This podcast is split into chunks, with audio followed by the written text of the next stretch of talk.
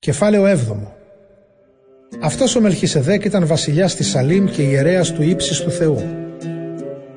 Όταν ο Αβραάμ επέστρεφε από την νικηφόρα μάχη του κατά των βασιλέων, τον συνάντησε ο Μελχισεδέκ και τον ευλόγησε.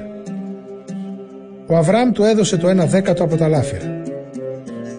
Το όνομα Μελχισεδέκ σημαίνει πρώτον βασιλιάς δικαιοσύνης, έπειτα είναι και βασιλιάς της Σαλήμ που σημαίνει βασιλιάς ειρήνης. Κανείς δεν ξέρει τον πατέρα ή τη μητέρα του ή το γενεαλογικό του δέντρο, ούτε πότε γεννήθηκε ή πότε πέθανε. Παραμένει λοιπόν ο Μελχισεδέκ παντοτινά ιερέας και μοιάζει έτσι με τον Υιό του Θεού. Σκεφτείτε πόσο μεγάλος ήταν ο Μελχισεδέκ ώστε ο προπάτοράς μας ο Αβραάμ του έδωσε το ένα δέκατο από όλα του τα λάφυρα. Και όσοι από τους απογόνους του Λεβί γίνονται ιερείς έχουν εντολή σύμφωνα με τον νόμο να παίρνουν το ένα δέκατο από τη σοδιά του λαού, δηλαδή από τους ομοεθνείς τους, μολονότι και αυτοί κατάγονται από τον Αβραάμ. Ο Μελχισεδέκ όμως, χωρίς να είναι απόγονος του Λεβί, πήρε το ένα δέκατο από τον Αβραάμ και ευλόγησε αυτόν στον οποίον ο Θεός είχε δώσει τις επαγγελίες. Αναντήρητα, αυτός που ευλογεί είναι ανώτερος από αυτόν που ευλογείται. Και ενώ οι Λεβίτες που συγκεντρώνουν τη δεκάτη είναι κοινή θνητή, ο Μελχισεδέκ, όπως μαρτυρούν οι γραφές, ζει. Θα μπορούσε μάλιστα να πει κανείς πως δίνοντας ο Αβραάμ το ένα δέκατο, έδωσε τη δεκάτη και ο Λεβί. Αυτός δηλαδή που είχε πάρει την εντολή να την εισπράττει.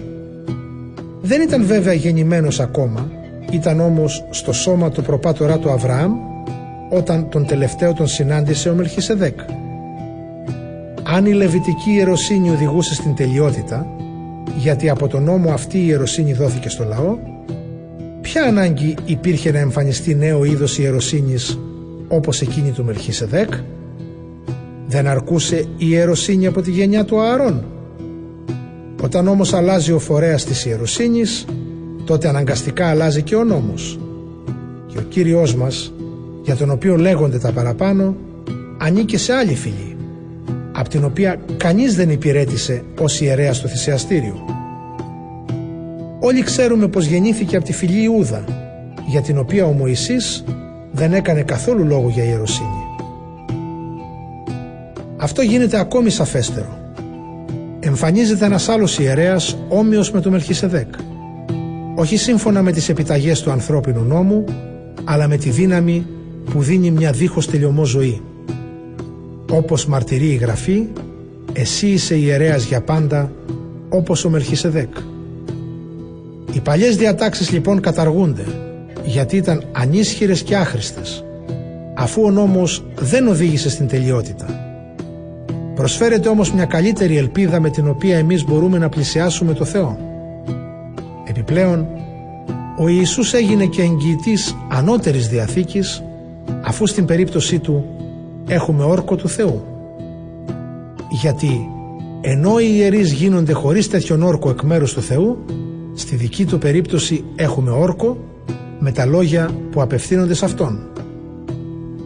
Ορκίστηκε ο Κύριος και δεν θα αθετήσει τον όρκο του. Εσύ είσαι ιερέας για πάντα όπως ο Μελχίσεδέκ. Και ενώ οι άλλοι ιερείς ήταν πολλοί, γιατί ο θάνατος τους εμπόδιζε να παραμένουν αιώνια, ο Ιησούς, επειδή παραμένει αιώνιος, έχει ιεροσύνη που δεν μεταβιβάζεται. Γι' αυτό μπορεί να σώζει για πάντα όσους μέσω αυτού πλησιάζουν το Θεό. Ζει αιώνια για να μεσητεύει για αυτούς. Τέτοιος λοιπόν αρχιερέας μας χρειαζόταν. Άγιος, άκακος, αψεγάδιαστος, χωρίς καμιά σχέση με την ανθρώπινη αμαρτία, ο οποίος ανέβηκε πάνω από τα ουράνια. Αυτός δεν έχει ανάγκη, όπως οι άλλοι αρχιερείς, να προσφέρει καθημερινά θυσίες πρώτα για τις δικές του αμαρτίες και ύστερα για τις αμαρτίες του λαού. Αυτό το έκανε μια για πάντα προσφέροντας τον ίδιο τον εαυτό του. Ο νόμος εγκαθιστά αρχιερείς ανθρώπους με ατέλειες. Τα λόγια όμως του όρκου ο οποίος δόθηκε μετά τον νόμο εγκαθιστούν αρχιερέα τον Υιό που είναι και παραμένει αιώνια τέλειος.